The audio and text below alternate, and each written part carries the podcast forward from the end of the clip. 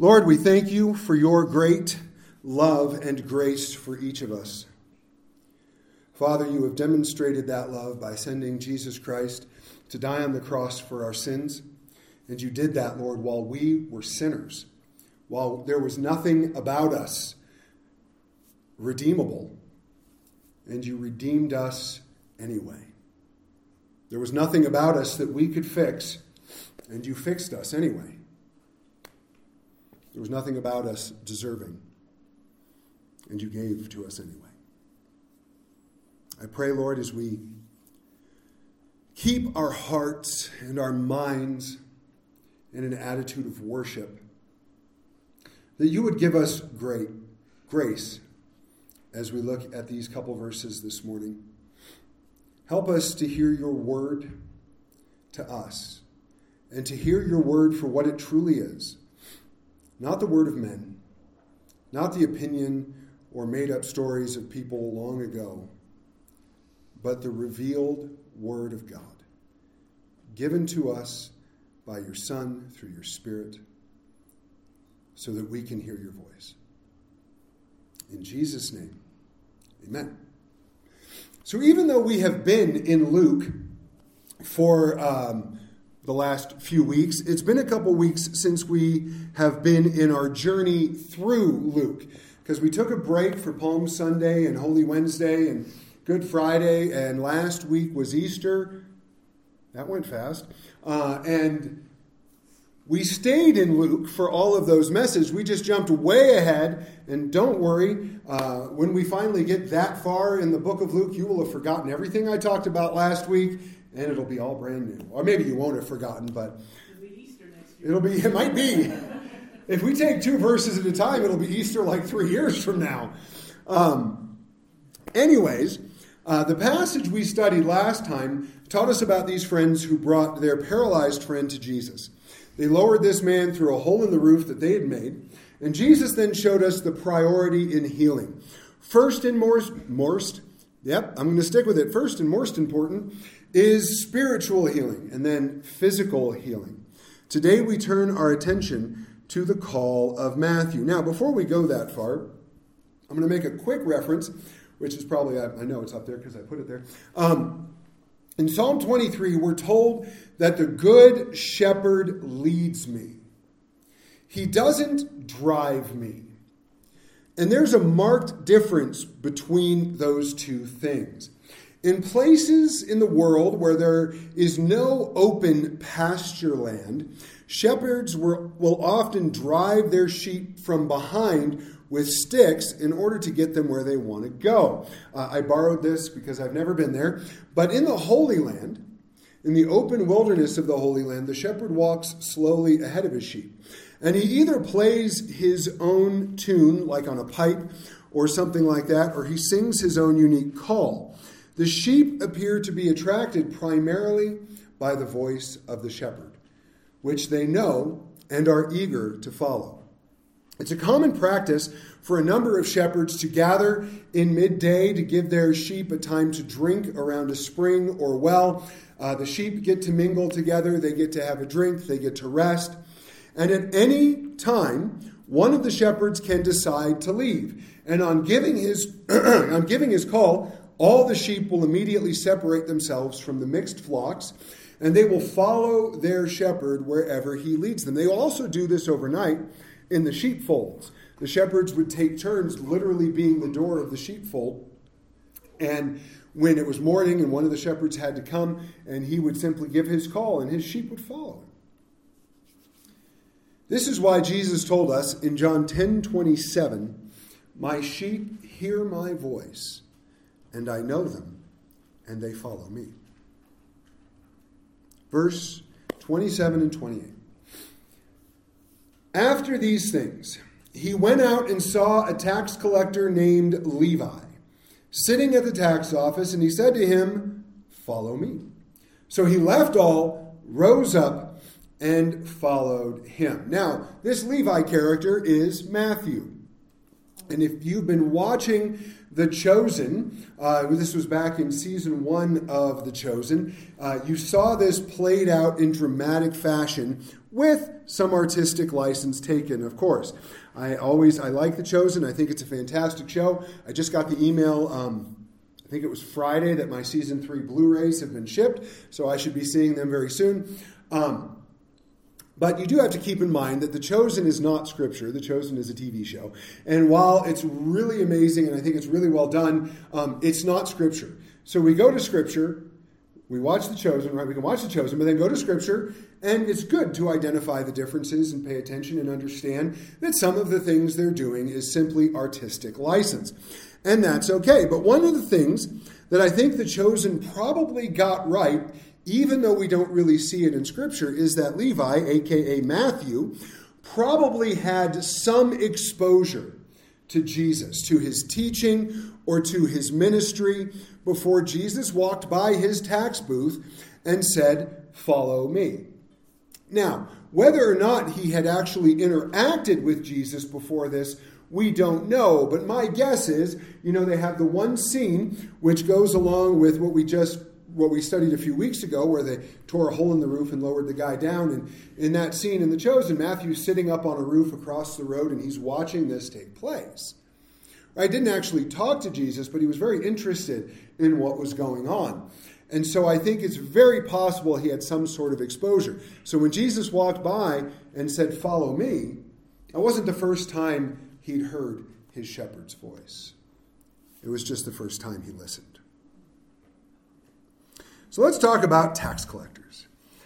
So the first thing we see is a tax collector at work. He's, we went out and he saw a tax collector named Levi sitting at the tax office. Uh, I don't know if you're anything like me. You hate this very particular time of year. I despise it with the very core of my being. Um, the other day, my wife looked at me. Well, she's, she's actually asked me this question about five times in the last two months. Have you filed our extension yet? Oh, yeah, I got to do that. And she looked at me, I don't know, it was Wednesday or Thursday, and she goes, Have you filed our extension yet? Oops. Because, well, technically yesterday was tax day, so they pushed it out till Tuesday the 18th. And I was like, Nope. So on Friday, I went and stopped by the accountant. And I said, Will you please file my extension? And of course they did, because um, that's what I pay them for. But um, tax collectors in their day were just as bad as tax collectors today. They stole from people according to the law. Yay! Sorry, I'm not trying to be political. I'm just, it's true. You have to think about, all right, I'm going to be careful here, but you got to think about how many times our money is taxed. Right? It's taxed on our income. It's taxed when we get gas. It's taxed when we buy groceries. It's taxed when we breathe air. And it's taxed when we drive down the road. And it's taxed when we register our car or we get a new driver's license or we buy our glasses or, or, or, or, or. Yeah. Anyways. Now, the difference back then was there was a set amount that they were supposed to collect. And, well, they could keep whatever they could get over that. So we know that the tax collectors in Jesus' day were typically Jewish people. And they had taken a job working for Rome to collect taxes from their fellow countrymen. It is not a surprise that they were so hated. When we get to Zacchaeus, the wee little man up in Luke chapter 19, he admitted to stealing money from people while collecting their taxes. Now, John MacArthur said this They, the tax collectors or the publicans, depending on your translation, often strong armed money out of people with the use of thugs. Most were despicable, vile, unprincipled scoundrels.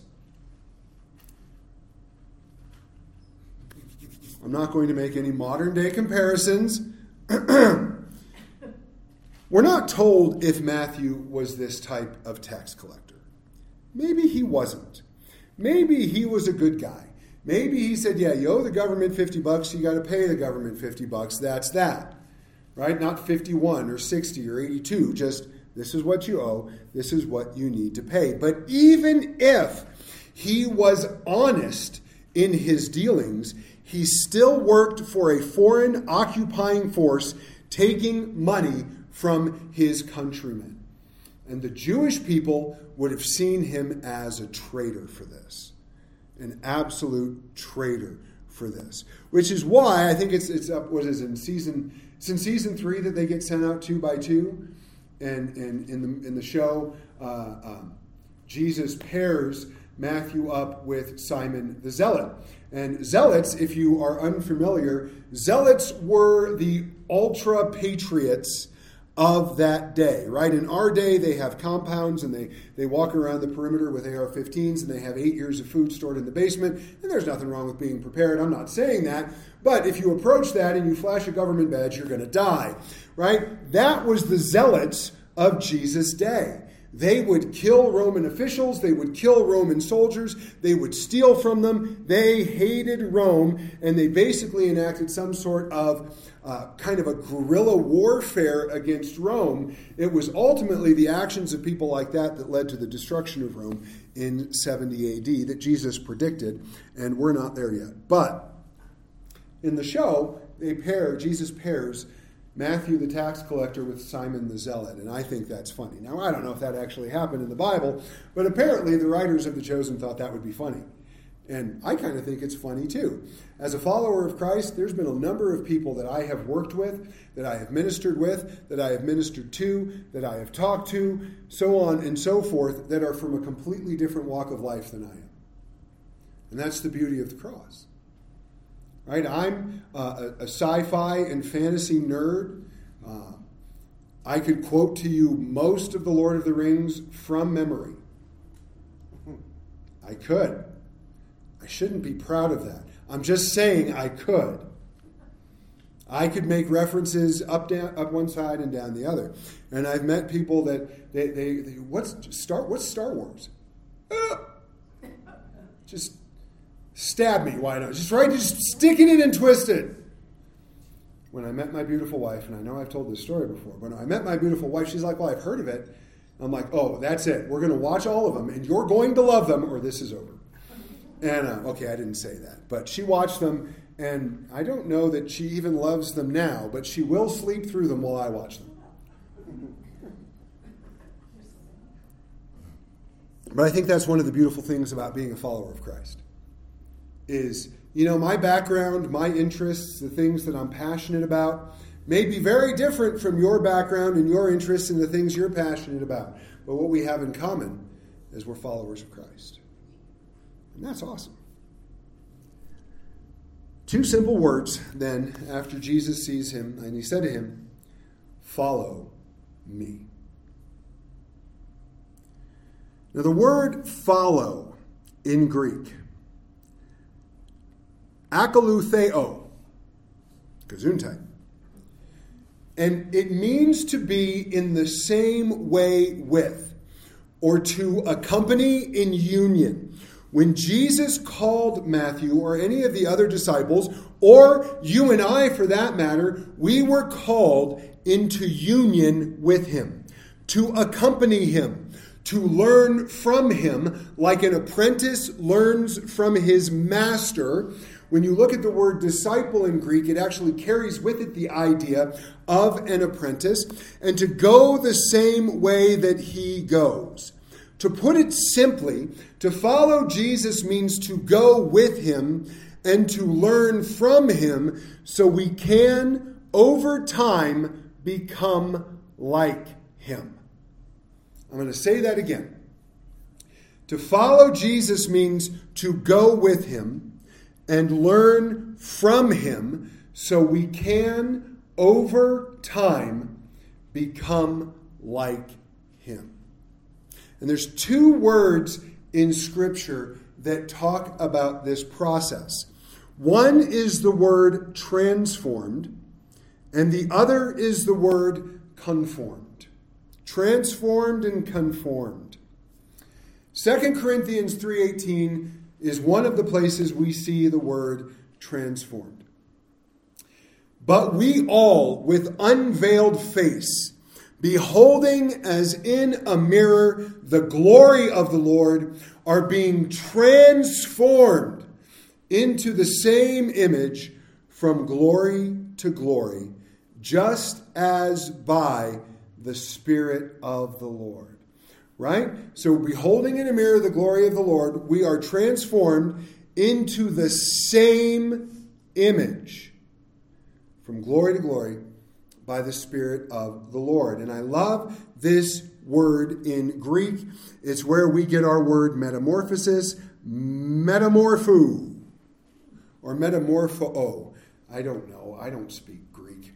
Um, and it literally means to change or transfigure. When Jesus was transfigured on the Mount of Transfiguration, which you can read about in, Ma- in John chapter, John, no, Matthew chapter 17, not John chapter 17, uh, but in Matthew chapter 17, when it says he was transfigured before them, this is the word that's used there. And this is what we are supposed to be. And there are a lot of places in Scripture where we get these various ideas presented to us. But very simply put, um, I used to be that way, now I'm this way. I used to be lost, and now I'm fine. I used to be blind, but now I see. I used to be in the kingdom of darkness. I, I keep looking over here. All right, you guys are the sinners, and you're the ones that are saved. um, all right, we're all sinners, but still, um, you were in the kingdom of darkness. Now you're in the kingdom of light. You were following the ways of the world. Now you're following the ways of Christ. You were condemned for eternity, and now you're saved, transfigured. And that shows up in our lives. It needs to show up in our lives. Uh, ooh, I get to use my concert. Like we went to see uh, uh, Steven Curtis Chapman last night over in Pueblo, which was a great concert. We got to run into some people, uh, some very good friends of ours that we had no idea they were going to be there. They had no idea we were going to be there. We didn't even know we were going to get to see them because I bought tickets up in the nosebleeds, kind of. It was a really small theater, so there weren't really nosebleeds. But I bought tickets up in the nosebleeds, and at intermission, about an hour into the concert, uh, a nice security person said, Hey, you want to go sit down below? And gave us tickets so we could go sit down below because the theater wasn't full. So we went and sat down below. We were about 20 rows back instead of up in the nosebleeds, and it was awesome. It was a great concert. But when we went down there, first we saw uh, a friend of ours from Camp Salvation that we haven't seen since last summer, and then we saw, oh, we haven't seen uh, the Seeker since last summer either. But they, that, like, we're sitting there, and all of a sudden, a woman comes running up to me and wraps her arms around me. I didn't see her coming. I'm like, huh? And it was so cool because we had no idea they were there, and they weren't even supposed to be there because some mutual friends of ours had gotten the tickets, and then they got COVID and they couldn't go, so they gave them the tickets. I call it divine intervention. But one of an amazing song that uh, Steven Curtis Chapman sings, and if I remember correctly, it's on the Speechless album. It's called "The Change," and it's a fun little song because he starts talking about all these things that, that you do as a Christian. Right? He goes, "I got, I got." I got my t- my Christian T-shirt and my Christian bumper sticker, and I carry my Bible around with me, and I, I go to church and I do all these things. And then the chorus is, "But what about the change? What about the difference? What about the grace? What about forgiveness? Um, and then there's more to it that I can't remember because lyrics and I don't always um, agree. Or, no, that's the wrong word. I have a hard time remembering lyrics, but that's the point of this word transformed. I'm a Christian, right? I am a follower of Jesus Christ. Does my life today look like it did 25 years ago. Almost 26. My birthday's coming up in a couple weeks. My spiritual birthday, anyway. Um, and does it look the same? Does my life as a follower of Christ look the same it did 10 years ago, five years ago, a week ago, yesterday? Because we are beholding as in a mirror the glory of the Lord. We're being transformed into the same image from glory to glory, just as by the Spirit of the Lord. Day by day, He works in each of us who are following Him. And as we are transformed, we're also conformed. Romans 8 29. For whom He foreknew, He also predestined to be conformed to the image of His Son, that he might be the firstborn among many brethren. That, of course, is speaking of his son. Firstborn there speaks of his resurrection, not of a physical birth. Um, even though Jesus did have a physical birth, some people think that the word firstborn refers to Jesus being a created being, which it does not. That is not what it means. Uh, Jesus is not a created being. We know from John chapter 1 and other places that he is actually the creator. Um, the word for conformed here in Romans 8 29, summorphos. Say that three times fast. And it means to be jointly formed or fashioned like unto. So if we go back and we read that verse with that definition in mind, for whom he foreknew, he also predestined to be jointly formed to the image of his Son. Or whom he foreknew, he also predestined to be fashioned like unto the image of his Son. The purpose of following Jesus, I think, can sometimes be distorted, especially in Western culture we get the idea that following Jesus means I said a prayer and now I'm going to heaven. And that's great. I want you, if you've never said the prayer, say the prayer. If you're not on your way to heaven, you need to be by believing in Christ. But that is not where our walk with Christ ends. But for a lot of people, it is. A lot of people are like, well, yeah, you know, I go to church on Christmas and I go to church on Easter. And when I was nine years old, I said the prayer at camp. And when I was 11 years old, I was baptized. Oh, yeah. I believe in Jesus. But what about the change? What about the difference? And so while saying that prayer, and in all honesty, those of you who know my story, I didn't even say that prayer when I got saved. My prayer of salvation was very simple. I looked up at the sky and I said, God, I know you're real. I'm wrong and I'm sorry. And I know at that moment that I was saved. Not because my theology was right and not because my prayer was right, but very much like the thief on the cross, I heard his voice calling and I responded. And even though it's popular in church culture today, it's not what Jesus meant when he said, Follow me. When he called Matthew, when he called you, when he called me, he called us to a life that is changed by the Spirit of God, a life that is fashioned into a life that is the image of Jesus. That word image means a representation and a resemblance of Jesus. And I love the fact that I'm saved, that I'm forgiven, that I'm adopted, that I'm set free, and that I have eternal life. This is a gift of God's grace accomplished by Jesus' death and resurrection. But the church is not meant to be filled with converts. I love when there are converts here because it's a definitely it's a definitely it's definitely a good place to start. We all start as converts, but the church isn't meant to just be filled with converts. The church is meant to be filled with disciples.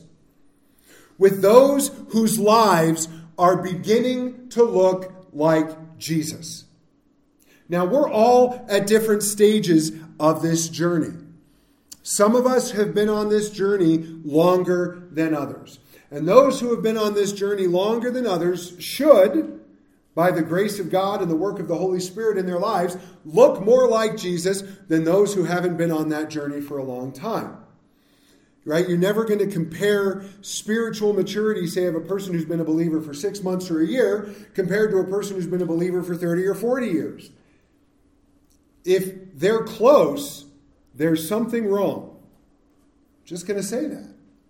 And it's not because a person who's been walking with Jesus longer is better. It's because they've been walking with Jesus longer, they should look more like him than somebody who hasn't been. A representation or a resemblance. But we all must be, by the Spirit of God and guidance of His Word, in the process, in the process of being transformed and conformed into a representation and resemblance of Jesus. When Jesus said, You are the salt of the earth, and he said, You are the light of the world, isn't it interesting that he called us titles, specifically the one about being light, that were titles he took for himself? I am the light of the world. Whoever follows me will never walk in darkness.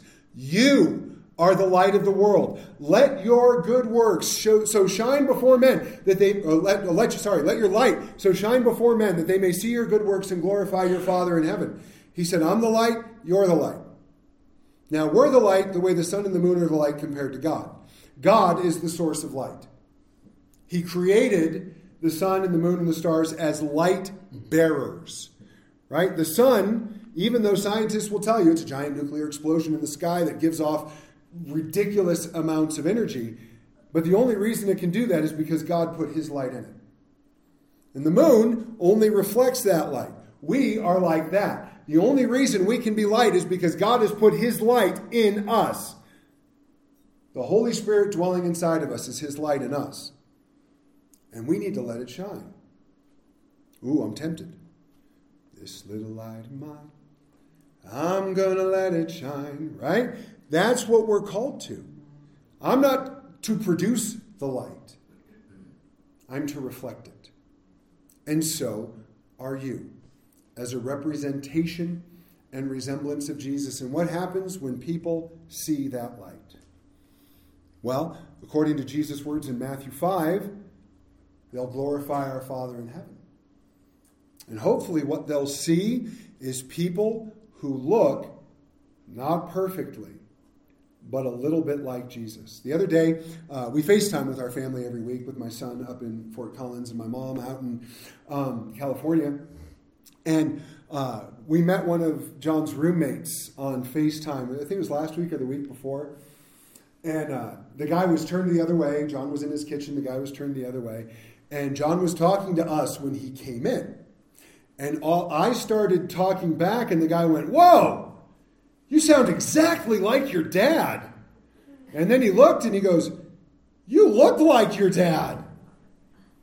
Um, the more you get to know my son, the more you'll know he is a spitting image of me. Not just the way he looks. I personally don't think we sound all that like, but his roommate thought we did. Um, but if you spend a lot of time with my son, it is frightening how much like me he is. It is scary. There have been times where my wife will tell me something, just her and I, and I will make a snarky comment because I'm me. And she will then tell John on a completely separate occasion, I might not even be there. And he will make the exact same snarky comment. And every now and then I'll, I'll hear her on the phone, because you're just like your father. I don't know if that's a compliment all the time because he's just like his father, which means uh, he does possess most of my character faults, but um, he's growing just like me. But he's the image of me, for which I should probably apologize to the world. But he is the image of me. We are to be the image of Christ. That's what following him means. Not just going to church on Sunday, even though it's awesome. I love being in church, I love worshiping with all of you. Right? It doesn't just mean that I've got the Christian bumper sticker. Right? It means that my life is either beginning or I'm growing into as it continues to look like His. Which means I'm going to try to say the things that he would say. I'm going to do the things that he would do. And what did he do more than anything else? He loved people. More than anything else, he loved people. When he had to correct somebody, he corrected them. When he had to teach truth, he taught them. He got to a point where he flipped over tables and hit people with a whip. If you ever see me walking around with a whip, you'll know I'm just trying to be like Jesus. But most importantly, and above all else, he loved people, even the most unlovable. Verse 28. So he, speaking of Matthew slash Levi, Mevi, so he left all, rose up, and followed him. I love this so much. Here, Jesus extends the call to Matthew follow me. Two words. Two words. Not, all right, Matthew, I got a job for you. Right? I want you to come along. Um, you know, if, if, you follow what the chosen says, I want you to be our scribe. Um, I don't know if that was the case. Of course, Matthew's book has a lot of detail in it, so it's possible that he wrote a lot of stuff down.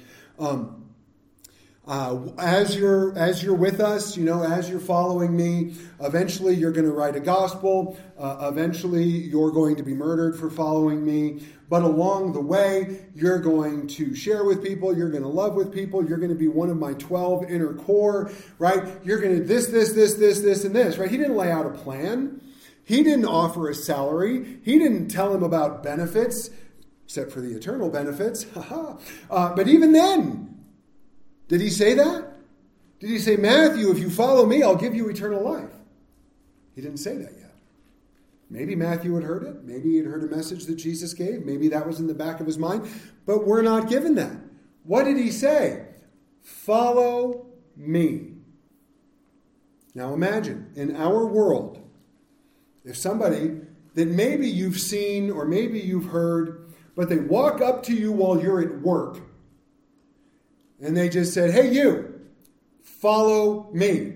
Where? I'm not going to tell you. What are we going to be doing? I'm not going to tell you. What's, what's the purpose of it? I'm not going to tell you. What's the outcome of it going to be? I'm not going to tell you. Get out of my office. Probably what I would say. Then I'd have to ask them how they get in because when I'm here by myself, I lock the doors. But still, Follow me. That's all he told him. Reminds me of, uh, you know, I want to make sure I didn't put this in my notes. oh, no, I don't think I did. But it reminds me of Isaiah chapter 6. God says, Who will go for us? And Isaiah said, I will.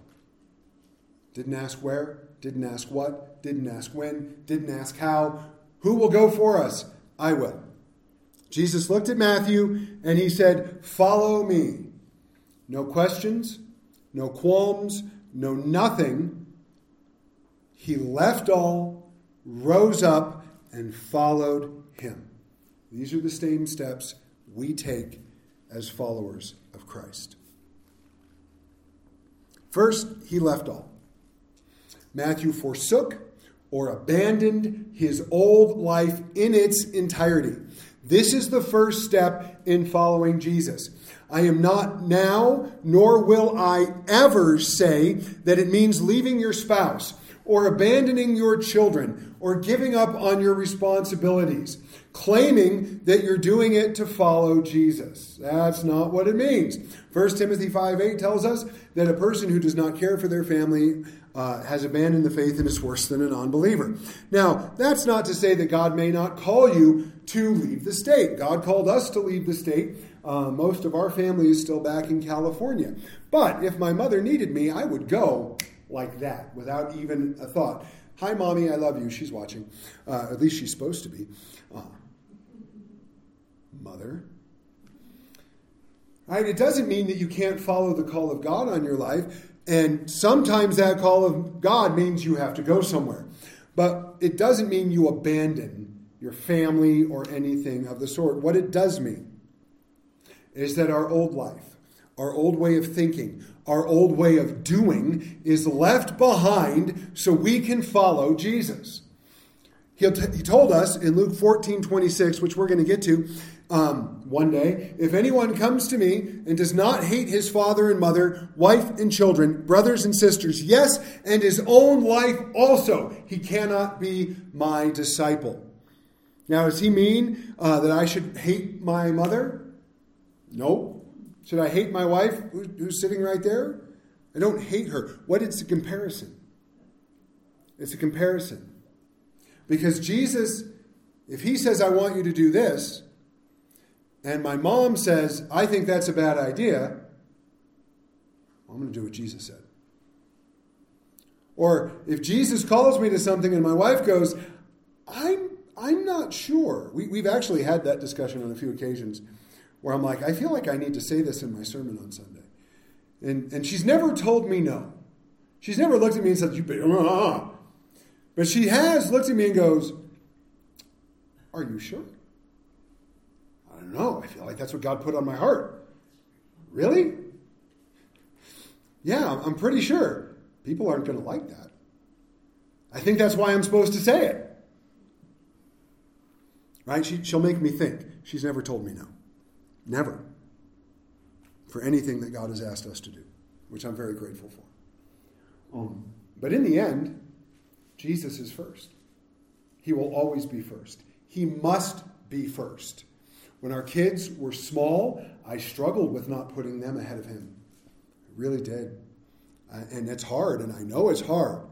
Uh, but as they got older and they got more like me, it was much easier. But the point is, if we're going to be his disciples, we have to be willing to do whatever it is he's asked us to do. One of the tattoos I have on my arm, um, and it's under my cross here, and it said, May the Lamb receive the rewards of his suffering. That's what it says. Uh, and it actually comes from a pair of missionaries that wanted to go to an island plantation and share the gospel with the slaves. The plantation owner would not allow them. He did not want his slaves coming to know Christ. Now, these two men, they were single, right? They didn't have children, they didn't have wives. They did, of course, have families because we all come from somewhere.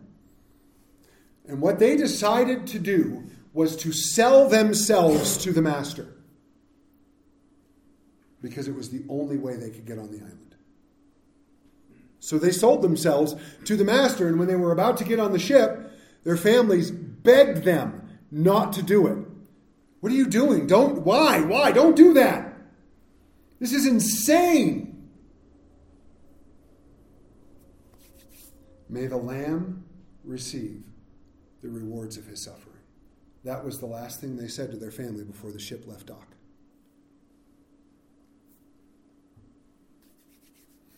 Leaving all is a matter of priorities. It's an invitation to follow Jesus.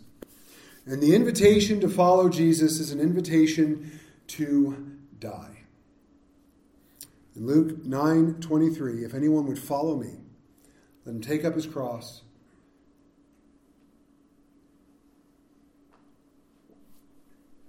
Boy, that should be easy enough, right? If anyone desires to come after me, let him deny himself and take up his cross daily and follow me. Deny yourself, take up your cross daily, and follow me. Denying self, it's not about what I want, it's about his will. Take up your cross, an invitation to die to self. And what the cross represented was Jesus' surrender to the will of the Father. And follow me, which we have talked about extensively, means to be transformed and conformed into the image of our Savior. Ephesians 4 20 through 24 says this But you have not so learned Christ, if indeed you have heard him and have been taught by him as the truth is in Jesus. Excuse me. That you put off concerning your former conduct. The old man which grows corrupt according to the deceitful lusts, and be renewed in the spirit of your mind, and that you put on the new man which was created according to God in true righteousness and holiness. There are many other such exhortations in the Bible, Galatians 2:20, Colossians 3:10, Galatians 5:24 and 25, and even more. But the point is, we put off the old person we get rid of who we were by the power of God's Spirit working in us and the truth and guidance of His Word. That goes away and we become new. 2 Corinthians 5:17 If anyone is in Christ, well if any man is in Christ unless you read a newer translation, he is a new creation. Behold, the old things have passed away and the new things have come. That is what we become. He left all Then he rose up. Anistemi. Sure, antihistamine. While it can be taken to simply stand up, the root meaning of this word is so rich. It means through repetition, intensity, and reversal to establish and continue in a covenant. Greek is so much better than English. So is Hebrew, by the way. But it's just, they, there's, it's so much more descriptive. And there's so many more words to give us meaning. Repetition, intensity, and reversal to establish and continue in a covenant. In this moment, Matthew had a choice to remain seated in the tax booth in his current situation or to move into something new, into what God had for him in following Jesus. When Matthew responded to Jesus' call, he entered into a relationship with Jesus, a relationship that reversed his old life and allowed Matthew to continue with Jesus throughout his earthly life and on into eternity. Following Jesus is not a one time thing, it is a lifetime of continuing with him. Consider Colossians 1 21 through 23.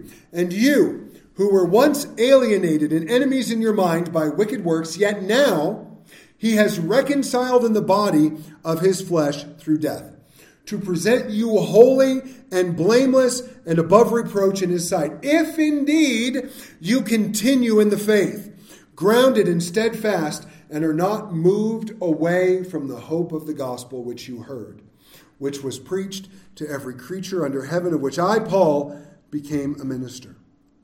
We continue in our relationship with Jesus. As Jesus and the Father hold us in their hand, John 10, 28 and 29, and the Holy Spirit empowers us to continue, Romans 8, 11. And because of this, Paul exhorts us in Hebrews chapter 10, verses 35 and 39 through 39. Therefore, do not cast away your confidence, which has great reward. For you have need of endurance so that after you have done the will of God, you may receive the promise. For yet a little while, and he who is coming will come and will not tarry. Come quickly, Lord Jesus. Now the just shall live by faith, but if anyone draws back, my soul has no pleasure in him. But we are not of those who draw back to perdition, but of those who believe to the saving of the soul. In the parable of the sower, Jesus describes four people who hear the gospel. One of them has no response whatsoever. The seed falls along the, the rocks and whatnot, and the devil comes and takes it away, and it never has a chance to take root. But two of them, two of them, the one that um, uh, uh, grows up with the tares, the cares of this world choke out any fruitfulness, and the one that has no root, and so as soon as things get difficult, they fall away right? Now, I'm not going to say whether those people were ever actually saved. Uh, that's not for me to judge. But the idea there is they hear the word, right? They may even be excited about it, they may even respond to it. And then all hell breaks loose and they run. That's not what we're supposed to do. We do not run from our relationship with Christ because things got bad. We don't run from our walk with Him because something happens that we don't like. God's been talking to me about that a lot lately.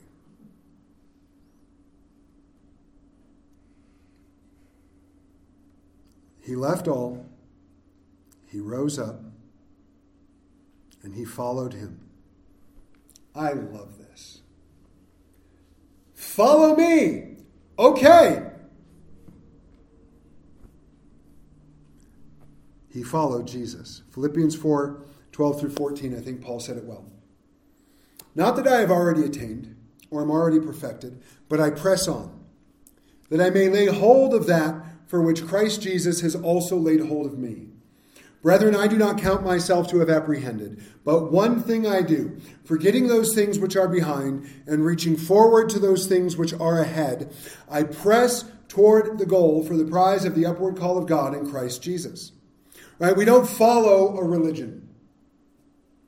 We don't follow a charismatic leader. We don't follow a feeling. We leave everything that would hinder us from following Jesus, Hebrews 12:1, and we press forward in our relationship with him so that we can live the life that he has created us and called us to live.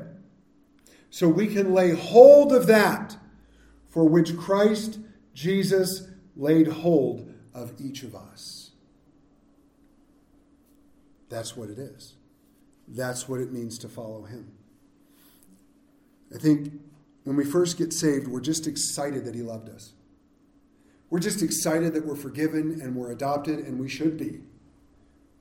That all of a sudden, all the garbage I've ever done was nailed to the cross.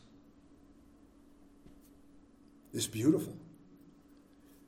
But you think that's all he saved us for? That's not all he saved us for. Because if it was just about us being forgiven so we could spend eternity with him, the moment we say the prayer, you say amen, you drop dead. Because you're done. If that's the only purpose, you drop dead and you're done. Or you get raptured and your clothes get folded there. But then the problem with that is there will be nobody left behind um, to tell the rest of the world about Jesus. When we get saved, when we come to know Christ, it's exciting, and it should be. And then we spend the rest of our lives discovering His purpose for us and then walking it out. That's what we should be doing. And that looks different for everybody. If you're wondering what it looks like for me, something like this. What it looks like for you might be different, and that's okay. I love the diversity in the body of Christ. Paul talks about it in 1 Corinthians 12, 13, and 14, right? We're not all ears, because if we were all ears, right, we couldn't see anything. If we were all noses, we couldn't go anywhere. We'd be smelly. Got a couple smiles and eye rolls. It's better than laughter. Um, right, because that's not it. What if everybody was called to be a pastor? You think my sermons are long? Imagine if all of us were to give a sermon every Sunday. Or if we just took turns because we were all pastors. We're not all pastors. We're not all evangelists. We're not all teachers. We're not all given the gift of hospitality or the gift of administration or the gift of help. We're not all given a gift of prophecy or of tongues. We're not all given all of the gifts. We're not. But the Holy Spirit, according to the will of God, says, You, you're going to do this. And you, you're going to do that. And you, you're going to do the other thing. And when you put it all together, you get the body of Christ. Because what my hands do, and what my feet do, and what my arms do, and what my head does, and what my ears and eyes do, it's all different. And then we don't even get into all the things that are going on inside. Because what if my heart said, Yeah, I don't want to be part of the body anymore? Uh oh. Right? That doesn't work very well. That's the point of the body. That God has created us all for different things. So you should never be jealous of my call. Trust me. And I'm not going to be jealous of yours. Because maybe you're called to do something that I think is just so cool. But it's not my call. I'm glad God called you to that. And I've had people go, Oh, I, I wish I was a pastor. No, you don't. No, you don't. Um, it has its moments, but I still love my job. And there's no force of hell that's going to stop me from doing it. But the point is, we're meant to be different, and it's beautiful. So when we started today, I promise we're going to close. We started today, we read John 10 27. My sheep hear my voice, and I know them, and they follow me. When Jesus called Matthew, and when he calls us, we must hear and respond to his voice. The longer we walk with him, the more familiar we will become with his voice, which makes it easier to hear most of the time. Not all the time, but most of the time. Ah, Miss Cynthia shared something with my wife once that comes up constantly in our house, and that is when we know our Father's voice, then we know when it's not our Father's voice. And we can say, that is not the voice of my Father. Because my Father wouldn't say that to me. My Father wouldn't lie to me. My Father wouldn't get me to doubt my relationship with Him. My Father wouldn't get me to doubt my calling. That's not the voice of my Father. There are times His voice will be one of correction. Those are the best, right? There are times His voice will be one of comfort. There are other times it will be a voice of instruction, and still others a voice of wisdom or discernment or warning. But no matter what, his voice will always be a voice of love. And when we hear his voice, we as his sheep must follow him. I'm going to end the way I always end, and that's with a couple questions to help us bring it home. So, first, Jesus calls all of us into a relationship with Him. And like I said earlier, I know pretty much everyone here, I think, at least fairly well. And I think you're all saved. And if you're not, well, stop it and come to know Christ. But if there's anyone listening to the recording or anyone online, have you not heard his voice and responded to it in faith, turning from your sin and believing in Christ as Savior? And if you haven't, you need to. Because A, nobody's guaranteed tomorrow, and B, apart from Christ, there is no hope. Number two, or letter B. Does our walk with Christ look anything like the walk we looked at today? There you go. That's going to help us all feel real good about ourselves. Um, have we forsaken everything that would hold us back from following Him and made Him our first priority? Have we continued in that conviction? And are we pressing ahead in our relationship with Jesus to lay hold of that for which He has laid hold of us? As always, I'm not talking about perfection, I'm talking about intention. Transformation and being conformed into the image of Jesus by the power of His Spirit and sanctifying truth of His Word will not happen on accident. It won't. And I'm not saying this is a work we do in order to get saved because it's not. But it's something that happens in our lives as we surrender to Him, as we seek Him in His Word, as we seek Him in prayer, as we, by His grace, have a desire to follow Him. It's not going to happen by accident. I'll go back to Steven Curtis Chapman. I've had people look at me and go, wow, you're really good at guitar. Go listen to Steven Curtis Chapman. What he does is play guitar. I have no idea what it is I do. But what he does is play guitar. Now, what's the really big difference? He practiced a whole lot more than I did. Now, don't get me wrong. I love playing guitar. Um, but I don't think what I do is play guitar. What Steven Curtis Chapman does is play guitar. But it's about intention. You want to get closer to Him? Be intentional about it. You want to know more of His Word? Be intentional about it. You want to know what God has called you to so that you can live out your purpose? Be intentional about it. It's not going to happen by accident. C. What specifically is the voice of your shepherd speaking to you. Maybe he is speaking to you a need for greater intimacy with him. Or maybe he is speaking words of comfort and peace. Maybe he is speaking to you to correct something in your life, or maybe he wants to speak to you to guide you. I don't know what he is speaking to you. But if we want to hear his voice, guess what? We have to listen. Jeremiah 33 3 says this Call to me, and I will answer you, and show you great and mighty things which you do not know. Let's pray. My gracious King, I thank you for the voice that speaks to us whether it's your spirit speaking in the still small voice, whether it is the beautiful and wonderful truth of your word, whether it's circumstances, or maybe it's the voice of reason coming from somebody we love or somebody who loves us, whatever the case is, help us, Father, to hear your voice. Help us to follow you and to bring you glory. In Jesus' name, amen.